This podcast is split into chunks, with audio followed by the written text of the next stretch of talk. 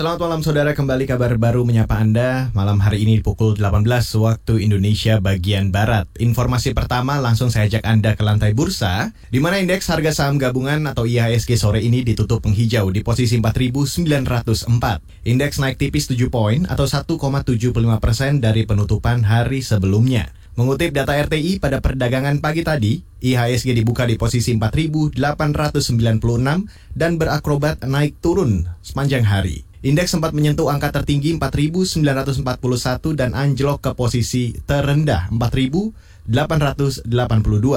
Namun, di sesi perdagangan siang hingga sore perdagangan saham stabil dan ditutup di zona hijau. Total volume saham yang diperdagangkan hingga sore tadi sekitar 6,2 miliar unit saham dengan nilai transaksi sebesar 5,6 triliun rupiah dan frekuensi perdagangan sekitar 500 ribu kali. Data itu lebih rendah dibanding penutupan kemarin.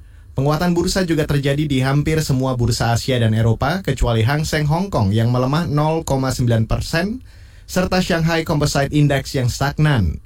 Berbeda dengan perdagangan mata uang rupiah yang justru melemah tipis. Hari ini rupiah sempat berada di posisi terkuat 14.066 per dolar Amerika. Namun di sore hari melemah 0,6 ke posisi 14.218 rupiah per 1 dolar Amerika Serikat. Kita beralih ke informasi selanjutnya, Saudara Pemerintah Kabupaten Aceh Utara menyatakan seluruh pengungsi etnis Rohingya bebas dari virus corona penyebab COVID-19. Juru bicara pemerintah Kabupaten Aceh Utara, Andre Prayuda mengatakan, 90-an pengungsi Rohingya itu sudah menjalani rapid test atau pemeriksaan cepat dan hasilnya negatif.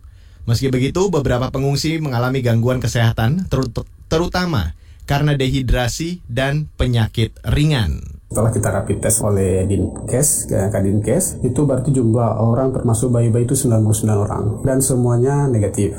Alhamdulillah mereka sehat, ada beberapa yang sakit, dan itu mungkin cukup penanganan di uh, di tempat penampungan sementara ini. Nah, jadi mereka sekarang kondisi uh, nggak ada yang aneh-aneh, sehat-sehat semua.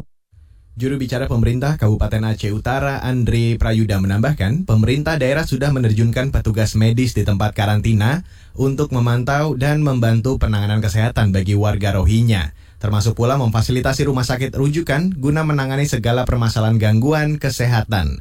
Hampir 100 pengungsi Rohingya itu diselamatkan warga Aceh Utara setelah terombang-ambing di laut selama dua pekan. Saudara, gugus tugas percepatan penanganan COVID-19 mengklaim saat ini ada 222 laboratorium rujukan nasional yang beroperasi untuk pemeriksaan spesimen warga. Selain itu, ada 22 laboratorium lain yang juga berpotensi beroperasi dalam waktu dekat. Laboratorium itu berada di bawah naungan 16 institusi, baik pemerintah maupun swasta. Dari data yang dilansir gugus tugas hari ini, laboratorium terbanyak adalah yang berada di bawah institusi pemerintah daerah, Disusul laboratorium milik perguruan tinggi yang berada di bawah Kementerian Pendidikan dan Kebudayaan.